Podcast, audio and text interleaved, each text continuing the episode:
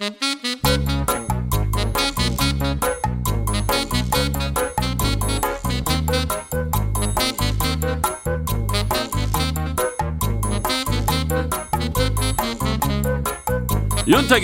에헤 라디오.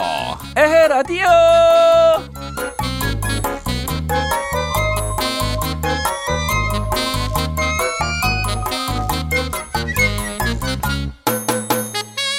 어우 야 맛있다. 음, 역시 엄마가 해주는 집밥이 최고라니까요. 아들아 그거 엄마가 한 거 아니고 이게 애비가 한 거다. 집밥이 다 엄마 밥이란 편견을 버려. 백종원도 엄마는 아니걸라?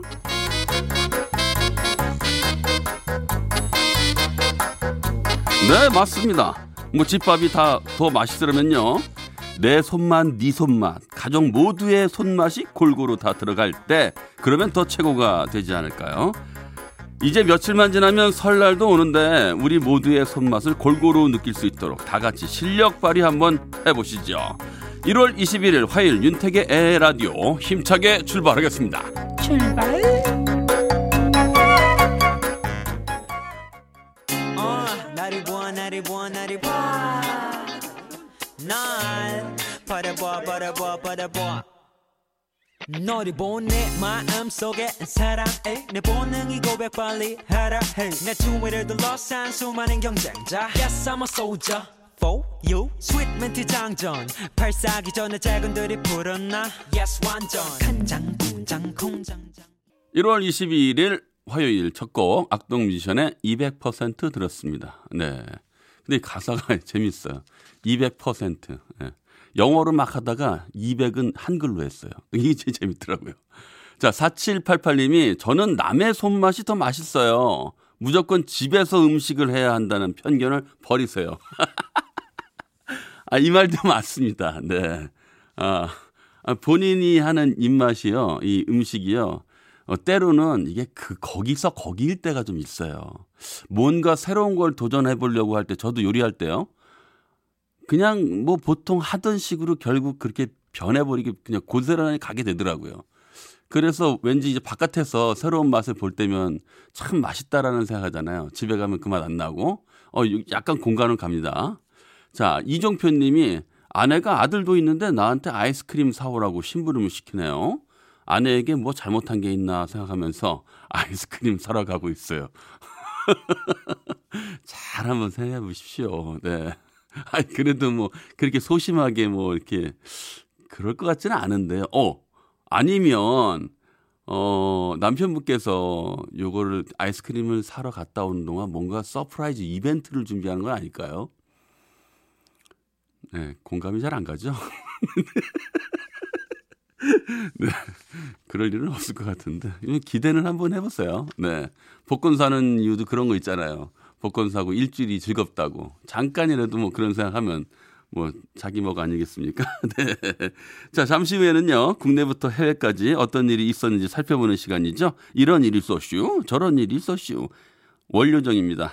아, 이영은 아나운서와 함께 합니다.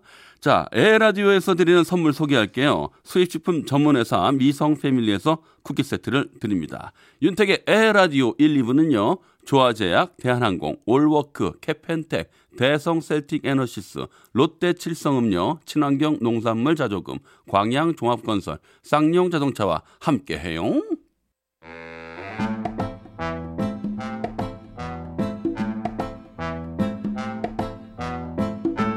윤태기와 영은이의 그런 일이 있었슈. 이런 일도 있었슈.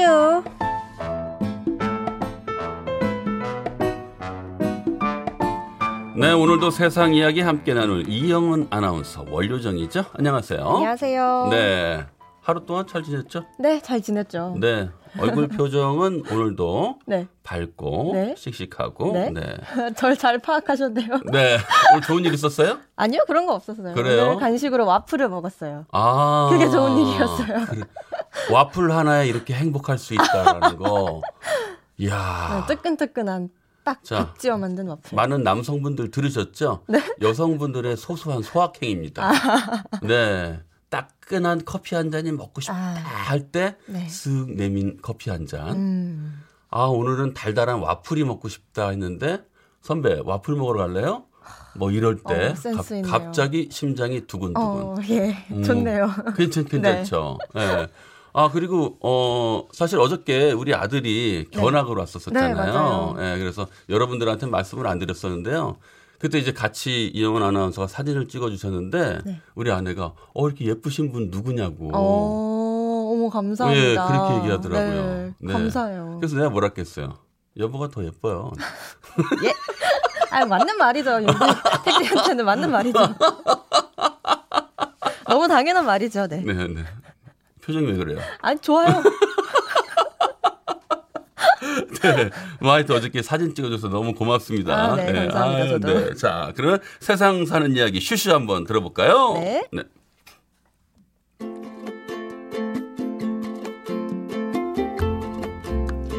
국내부터 해외까지 이런저런 소식과 각종 생활 정보들을 함께 알아보는 시간. 오늘의 첫 소식은 네. 공유 킥보드 이야기로 시작해 볼게요. 오, 네. 최근 거리를 지나가다 보면 공유 킥보드 이거 타는 사람이나 혹은 거리에 세워져 있던 던- 전동 킥보드를 종종 볼 수 있는데요. 네. 택디 이거 타 보셨어요? 저는 타본 적은 없는데요. 음. 집 앞에 늘 있어요. 아. 네, 집 앞에 한두 대씩은 꼭 있고 네. 또 공유 자전거, 음. 예, 예, 전동 자전거죠. 네네.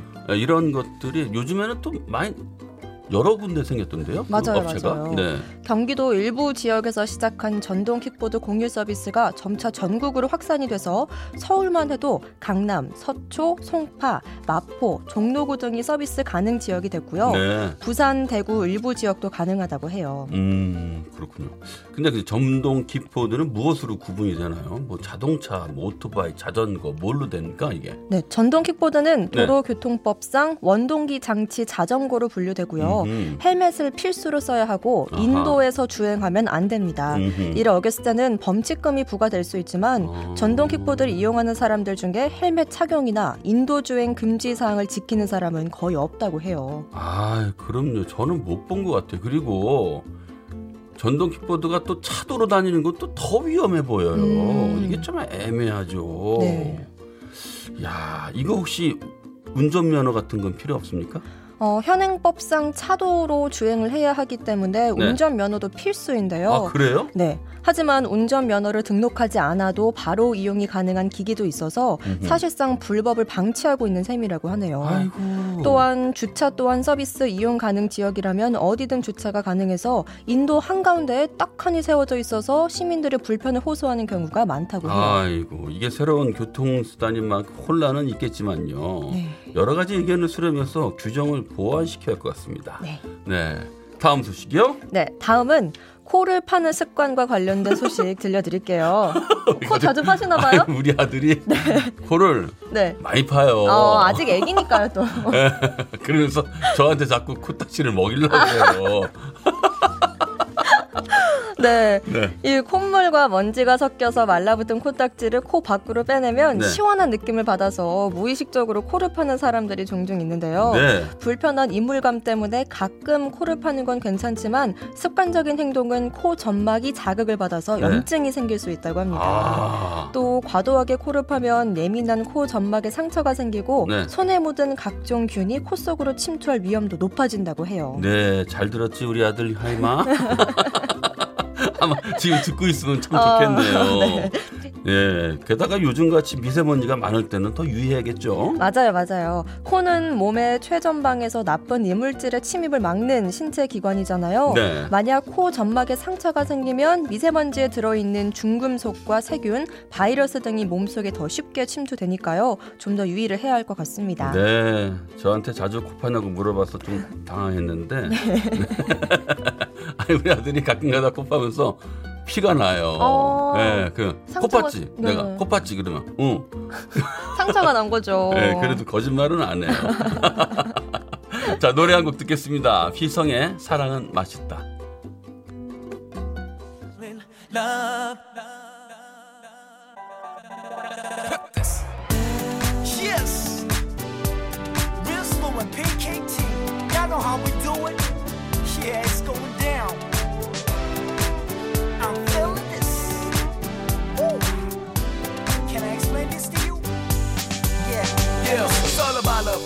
만남이란 상상만으로도 눈부신 딱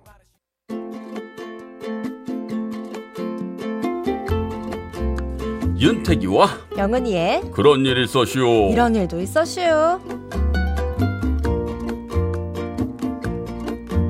자, 또 세상 사는 이야기 한번 해봅시다. 어, 이번엔 스팸 전화 이야기로 시작해 보겠습니다. 네, 네. 윤택 씨는 스팸 전화 종종 받는 편인가요?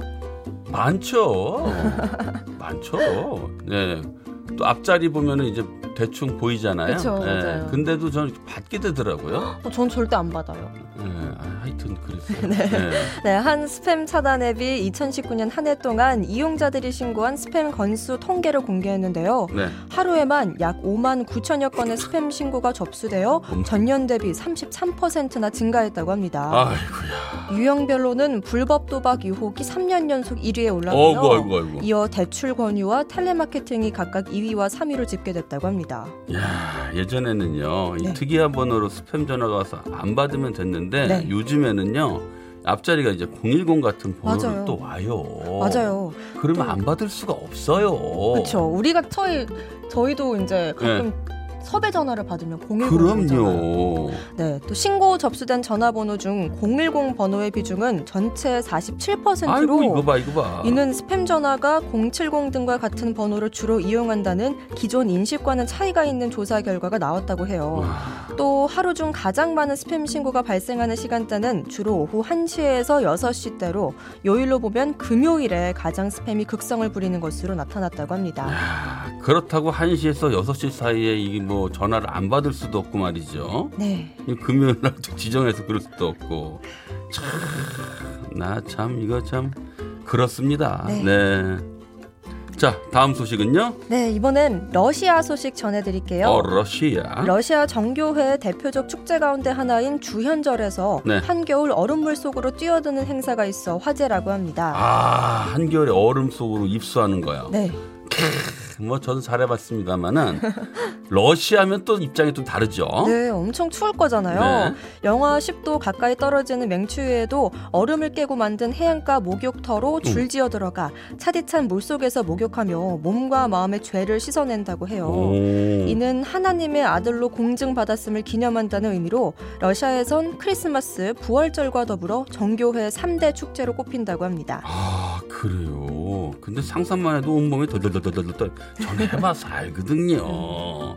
근데 이게요 잘못하면 큰 사고가 날 수 있어요. 맞아요. 워낙 추운 날씨이다 보니까 각 지역 정부는 목욕터 인근에 의료진과 구조 요원을 배치해서 아이고. 만일의 사태에 대비했다고 합니다. 음흠. 러시아 내무부는 올해 주연절 목욕 행사에만 시민 210만 명이 참가했다고 밝혔는데요. 정말 대단하죠. 어우 띠얼렁이에요. 야, 참 세상에는 참 신기한 일이 참 많은 것 같습니다. 네, 오늘도 슈슈 정보 벌써 이렇게 끝나네요. 네, 세상 사는 이야기 하다 보면은 참 시간이 빨리 가네요. 네, 금방 갑니다. 자, 고맙습니다. 네. 자, 노래 듣겠습니다. 혜연이가 부릅니다. 당신은 모르실 거야.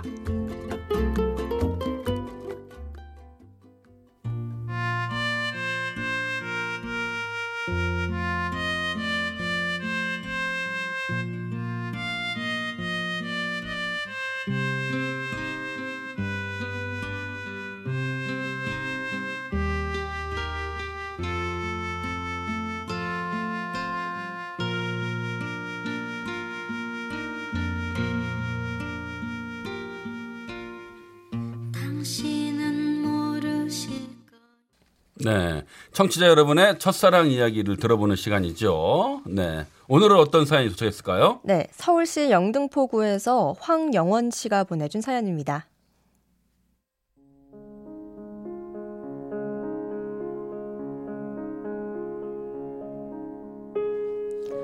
제 첫 직장은 놀이공원이었어요. 퍼레이드 팀을 관리하는 일을 하고 있었는데요. 어느 날 군대에서 막 제대한 듯 보이는 군기 바짝 들어간 한 남자가 행사 보조 업무를 담당할 새로운 아르바이트생이라며 인사를 하더라고요. 안녕하십니까. 탕민수라고 합니다. 잘 부탁드리겠습니다. 네, 저도 잘 부탁드려요. 한눈에 봐도 멀끔하게 잘생긴 그 아르바이트생은 일도 눈치 있게 척척 잘 해냈고 전 그 모습을 보며 속으로 참 보기 드문 남자다라는 생각을 했습니다. 그런데 며칠 후 인형탈 아르바이트생이 갑자기 연락이 안 돼서 행사에 차질이 생기게 되었고 급히 인형탈을 쓰고 행사를 할 사람이 필요했던 전 그 아르바이트생에게 부탁을 했습니다. 민수 씨, 정말 죄송한데요. 오늘 퍼레이드 하기로 했던 아르바이트생이 연락이 안 돼서 딱 하루만 인형탈 좀 써주시면 안 될까요? 안 될 거 없죠. 알겠습니다. 아, 미안해요. 날도 더운데. 괜찮습니다. 걱정 마세요.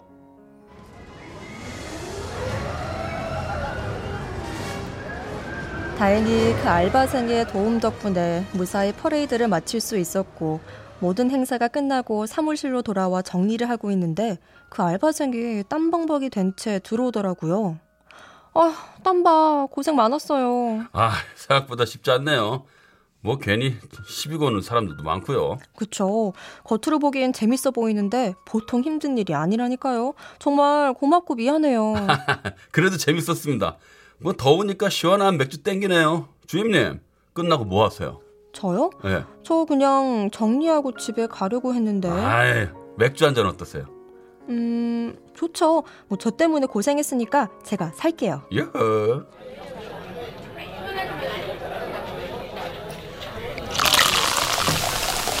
그렇게 우린 일을 마치고 근처 맥주집에서 시원하게 맥주 한 잔을 하며 이야기를 나눴습니다.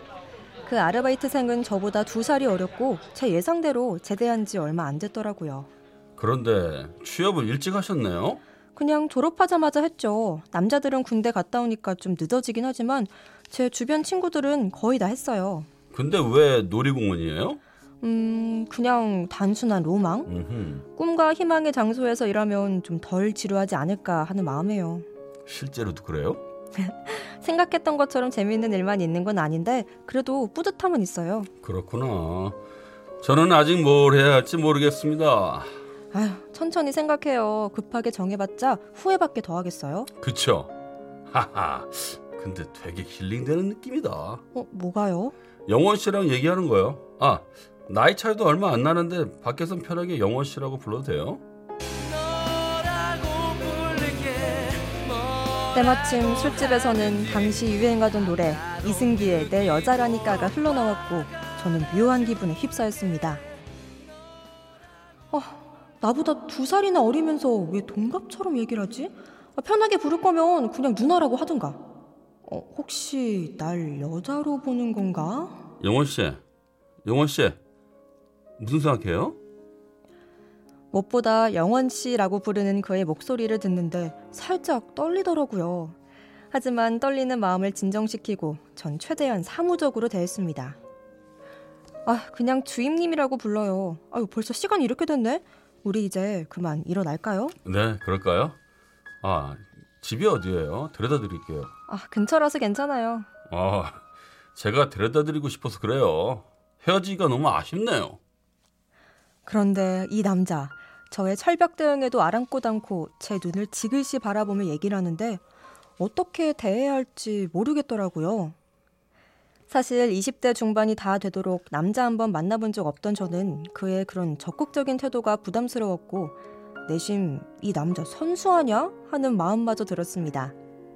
그래서 그날 헤어지고 보내온 안부 문자에도 답장을 하지 않았어요. 상처받을까 두려워 지레 겁을 먹었던 거죠. 그런데 어느 날 퍼레이드 진행을 하다 갑자기 많은 사람들이 밀려들면서 뒤에 있던 제가 넘어져 다치는 일이 발생했고 뒤늦게 그 소식을 들은 그는 사무실로 달려왔어요. 주인님, 아, 다치셨다면서요. 어디 다친 거예요? 아, 괜찮아요. 넘어지면서 발을 좀 다쳤는데 응급처치도 했어요. 아, 어디 좀 봐요. 아, 엄청 부었네. 이래서 걸을 수 있겠어요? 어, 아, 괜, 괜찮다니까요? 어머, 어머, 어머, 어? 어머, 잠깐. 아, 뭐야, 뭐야, 두 사람. 아, 분위기 요상한데? 아, 아니요. 그런 거 아니에요. 어머, 어머, 어머, 어머. 아니긴 뭐 아니에요. 내 촉을 뭘로 보고 그래? 어, 혹시 두 사람 사겨? 아, 아, 아, 절대 그런 거 아니, 아니에요. 아, 아, 아니, 아니고요. 저 혼자 주임님 좋아하는 겁니다. 네, 네? 아, 아우, 이봐, 이봐. 뭐 있다니까. 아우, 좋겠다. 어머, 몰라, 남녀 청춘, 진짜. 영원 씨, 이 정도면 인물 좋아, 성실해. 어, 참, 영원 씨보다 어린가? 아이, 두 살 차이는 나이 차이도 아니그만 뭘, 어머, 뭐, 망설여. 그의 뜬금없는 고백 때문에 사무실 전체에 둘이 그렇고 그런 사이라는 소문이 쫙 나버렸고 그는 당황하는 제게 미안하지만 나를 향한 마음은 진심이라며 그날을 기회 삼아 적극적으로 밀어붙였습니다.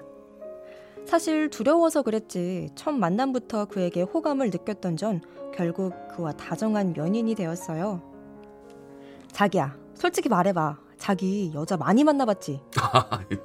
아 무슨 나 자기가 첫사랑인데? 에이, 거짓말. 나한테 대시하는 거 보니까 한두 번 해본 솜씨가 아니던데? 아 진짜라니까. 그냥 보자마자 내 여자구나 싶은 마음이 들더라고. 근데 내가 적극적으로 안 하면 놓칠 것 같아서 그래서 그런 거야. 나 진짜 자기가 첫사랑이야. 짜루짜루 진짜로? 네. 너무나 매끄럽고 적극적인 모습에 혹시 선수가 아닐까 지레 겁을 먹었는데요. 알고 보니 그도 제가 첫사랑이었더라고요. 믿거나 말거나. 암튼 우린 사람들이 다 빠져나간 놀이공원 안에서 둘만의 데이트를 즐기고 가끔 불이 꺼지는 타이밍엔 몰래 뽀뽀도 하며 사랑을 키워나갔습니다.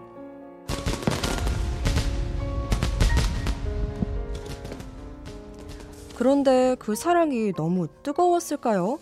만난 지 1년 만에 우리 사이엔 아기 천사가 찾아왔고, 우린 20대 중반의 나이에 결혼을 하게 되었습니다. 그게 벌써 15년 전. 그때 생긴 아이는 이제 중학생이 되어서 이 엄마 아빠에게 중2병을 부리고 있네요. 내 첫사랑이자 소중한 두 아이의 아빠, 김민수 씨. 언제나 고맙고, 사랑해. 근데 당신도 내가 첫사랑인 거 정말 확실한 거지?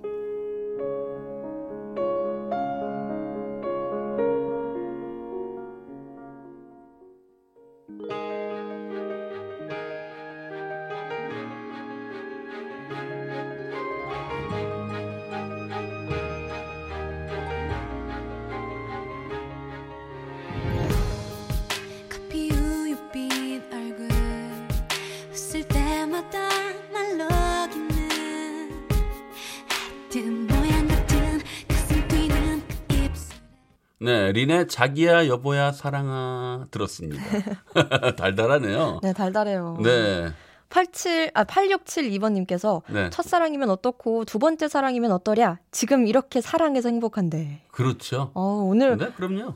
오랜만에 너무 해피엔딩이어가지고 저 약간 행복해요, 제가. 아, 저 제가 마지막에- 괜히 행복해요. 그 마지막에 약간 복선이 살짝 깔리는 듯 했잖아요. 어떤 복선이요? 맨 마지막에 얘기할 때요.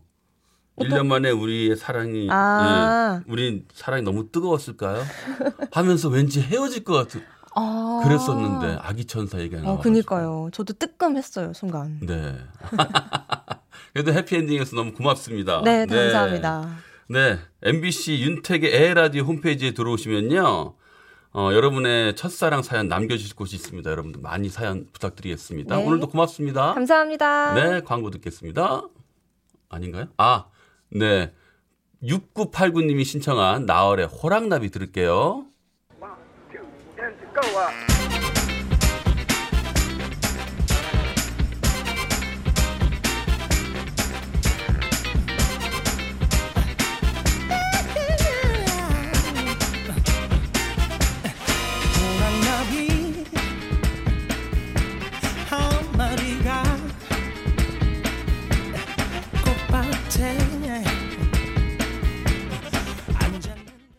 길을 걸었지